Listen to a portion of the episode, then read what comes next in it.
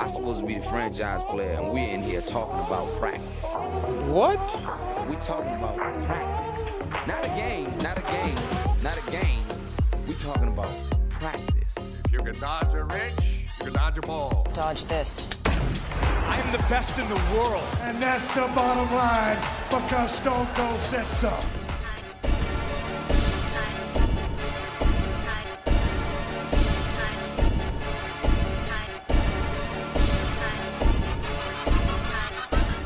Welcome, ladies and gentlemen, to the Steak Sauce Podcast. I'm your host, Bugs Bryan. Let's get right into it. Well, first we'll start with Green Bay minus six. Easy cover, 21 points. Detroit looked lost through the whole game. Uh, Denver surprisingly kept it close after losing Drew Lock in the first quarter. They ended up backdoor covering, which was pretty pretty solid for the Denver betters. Jacksonville has to be a team that gets a bit of respect going forth.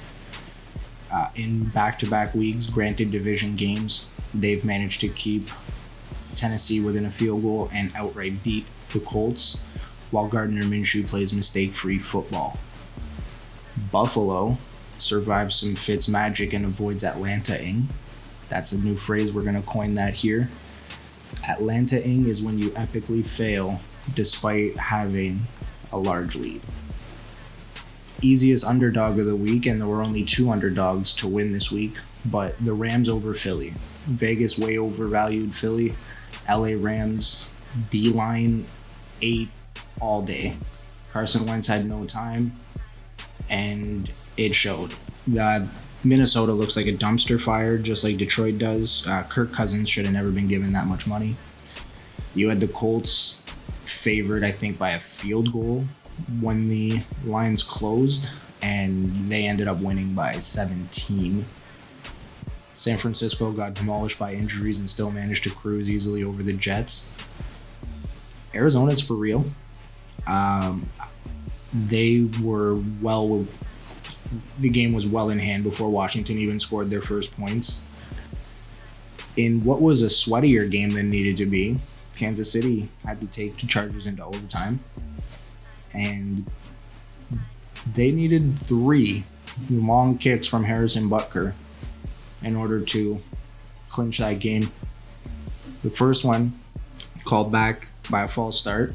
The second one nullified by a timeout, and then hits the third one with ice in his veins to win that game in overtime. And despite the Chiefs pulling it out in overtime, the impressive story over there is Justin Herbert's debut. Threw for over 300 yards in a debut against Pat Mahomes.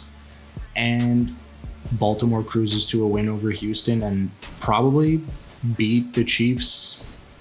Uh, let's finish off this recap here. Seattle beats New Orleans in a thriller.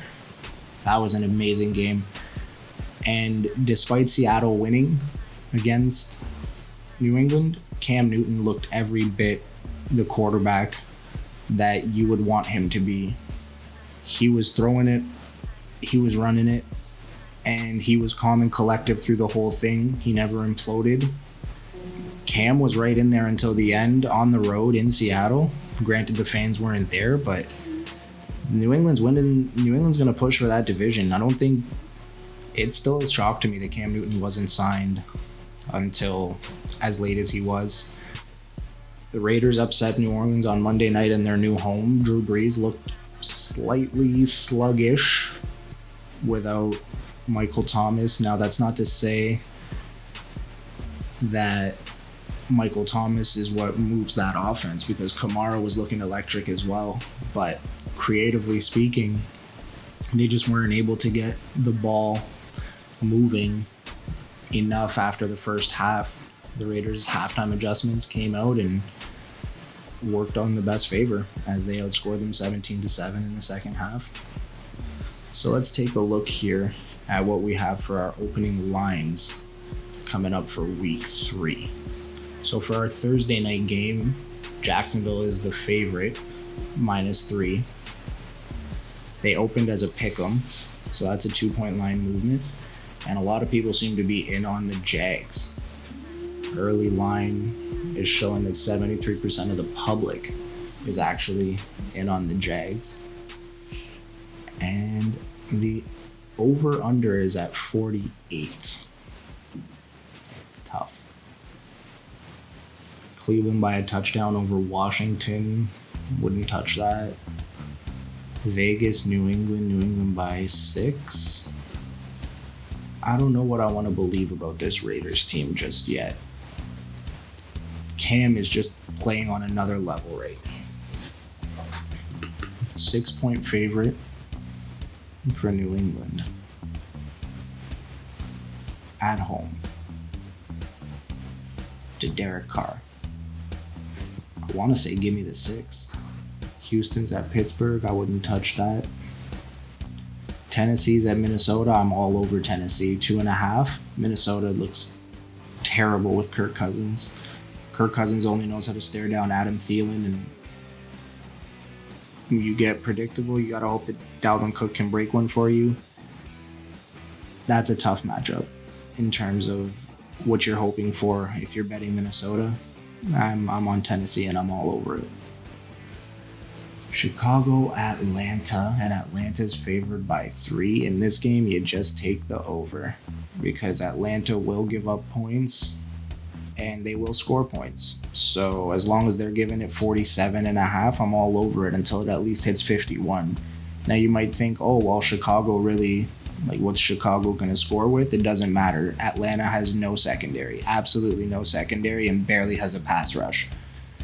Put those two things together, anybody can get a couple of passes off. Allen Robinson will score. Cincinnati, Philly, don't touch. Two bad teams playing each other. You don't really want to. You don't want to waste your energy. Rams at Buffalo. That's going to be a tough one to call. Buffalo looks like they're for real, but they had a late game lapse versus Miami.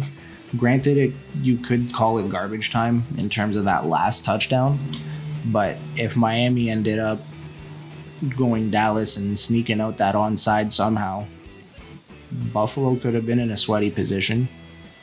So I'm not all the way sold on Buffalo. And the Rams, I believe, were dogs in both the games they've played so far.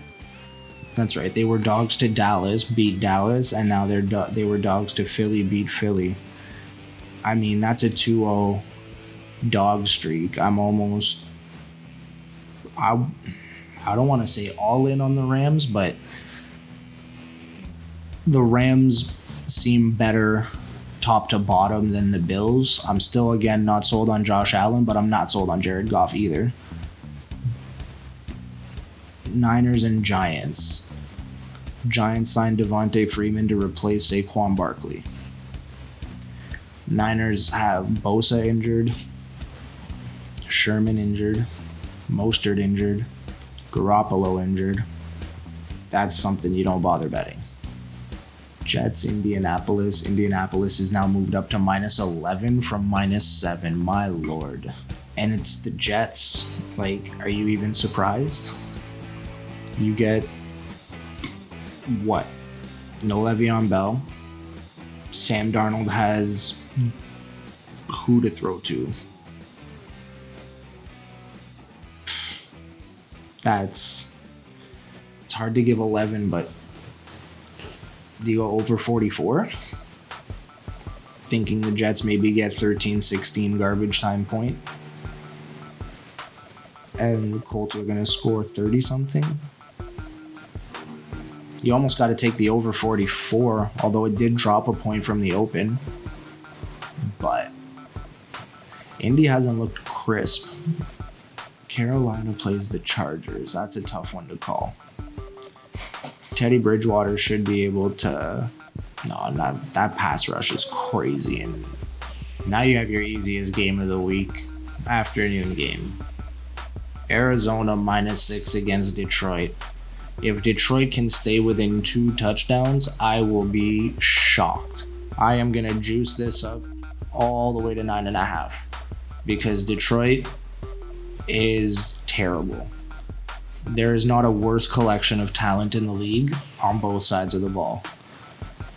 They have great quarterback, solid running backs. Their best receiver is injured. Their best tight end is a second year. Their O line doesn't even meet average at its best day.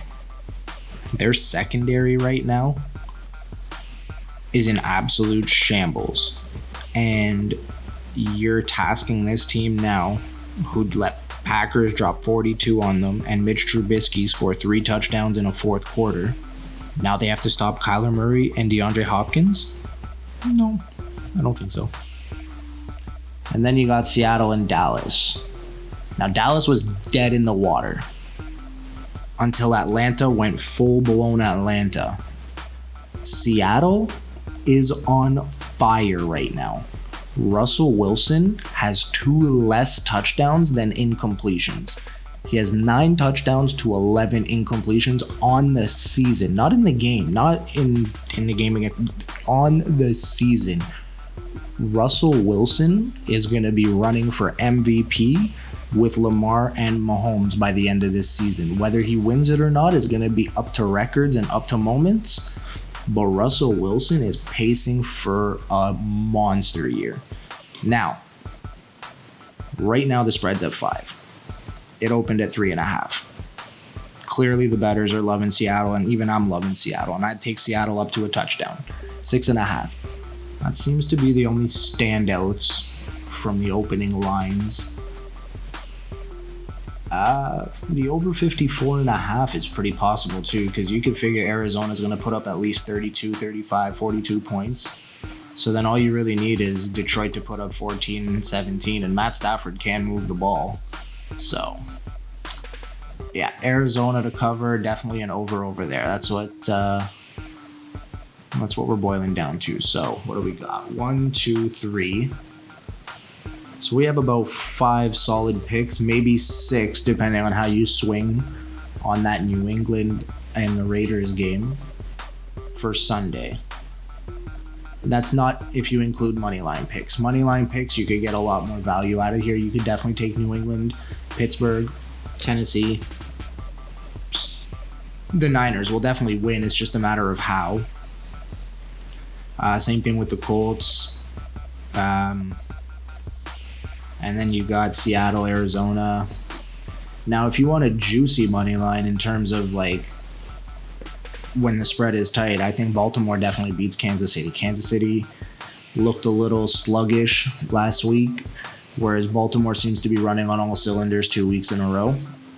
And on the flip side of that, New Orleans seems to be favored against Green Bay, and Green Bay is an underdog, and that seems to be the easiest pick of the week. Aaron Rodgers is going to dissect that New Orleans defense if Derek Carr was able to.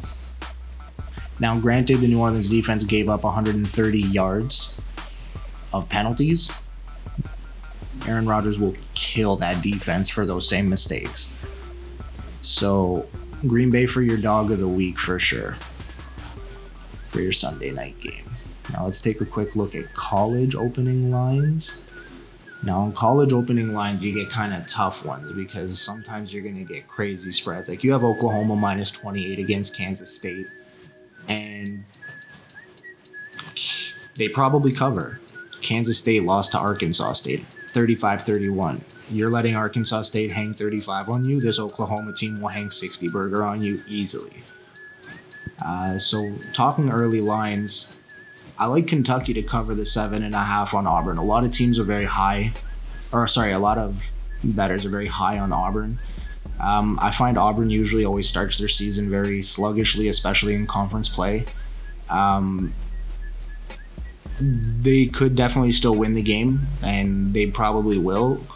But whether they cover more than a full touchdown, because the spread is at a seven and a half as is, give me the full seven, and I'll take the Kentucky Wildcats. Kentucky looks better than a lot of people I think are giving them credit for this year. One game that stands out in particular is Florida at Mississippi. The over under is at 59. Um, Mrs. Ole Miss has been absolutely demolished by COVID. They've had multiple, multiple players tested, and so they haven't been able to uh, have full practices until very recently. And even then, it's in in groups and chunks of uh, player positions. So how they're to look is very questionable considering new coach Lane Kiffin installing whatever he needs to install. Now, you have Florida Gators who have season in and season out an amazing defense.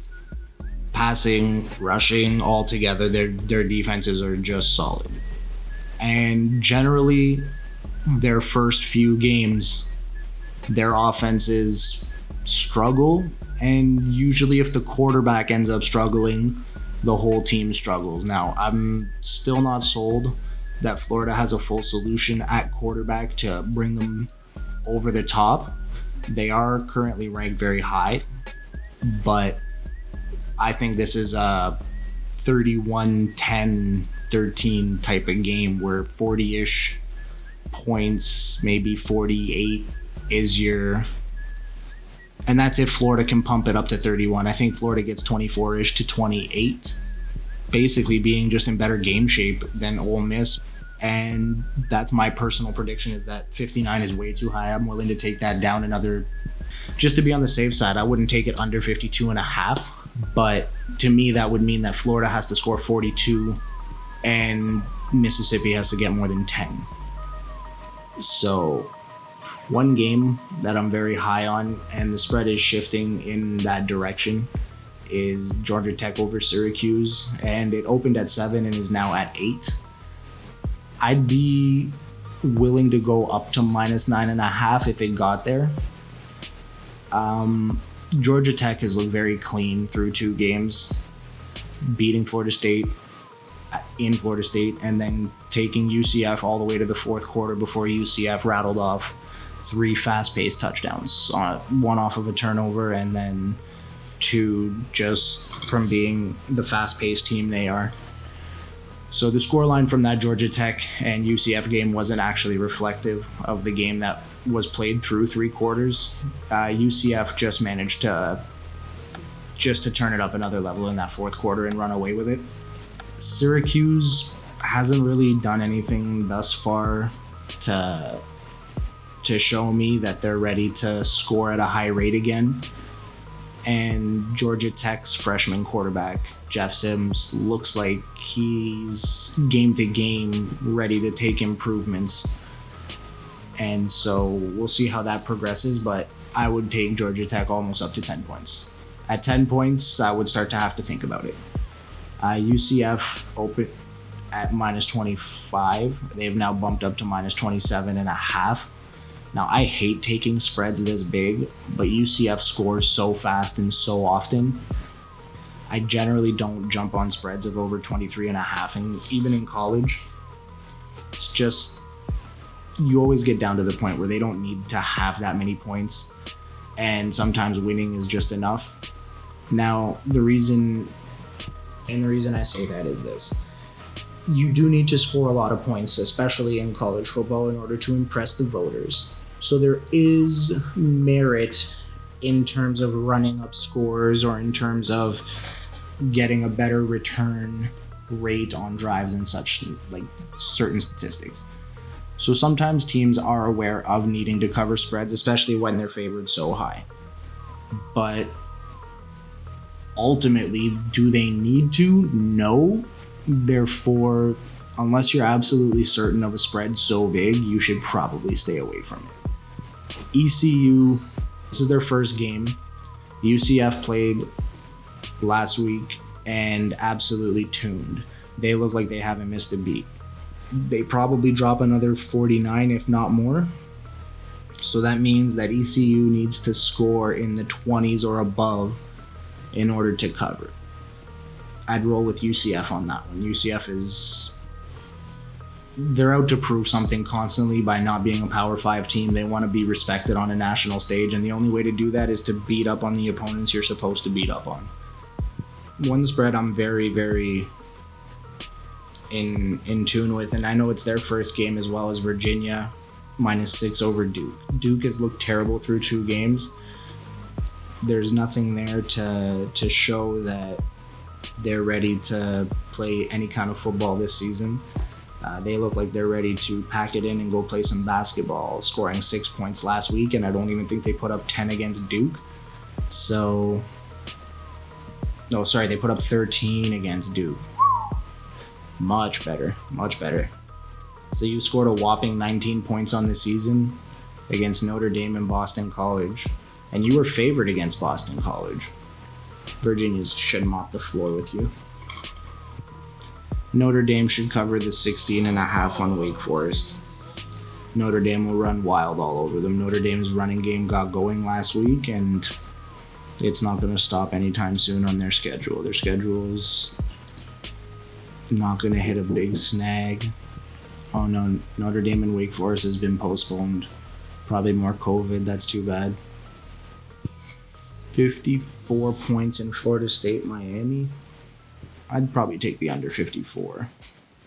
And that concludes our first episode of Steak Sauce. You've been listening to Bugs Bryant. I hope you enjoyed yourself, and I hope we all make some money this week. I have come here to chew bubblegum and kick ass. And I'm all out of bubblegum. Deep left field. That goes up there. Back near the wall. It's out of here. I'm supposed to be the franchise player, and we're in here talking about practice. What? Not a game. We talking about practice. You can dodge a wrench, you can dodge a ball. Dodge this. I am the best in the world. And that's the bottom line because Stone Cold said so. Bro, what are you talking about, man?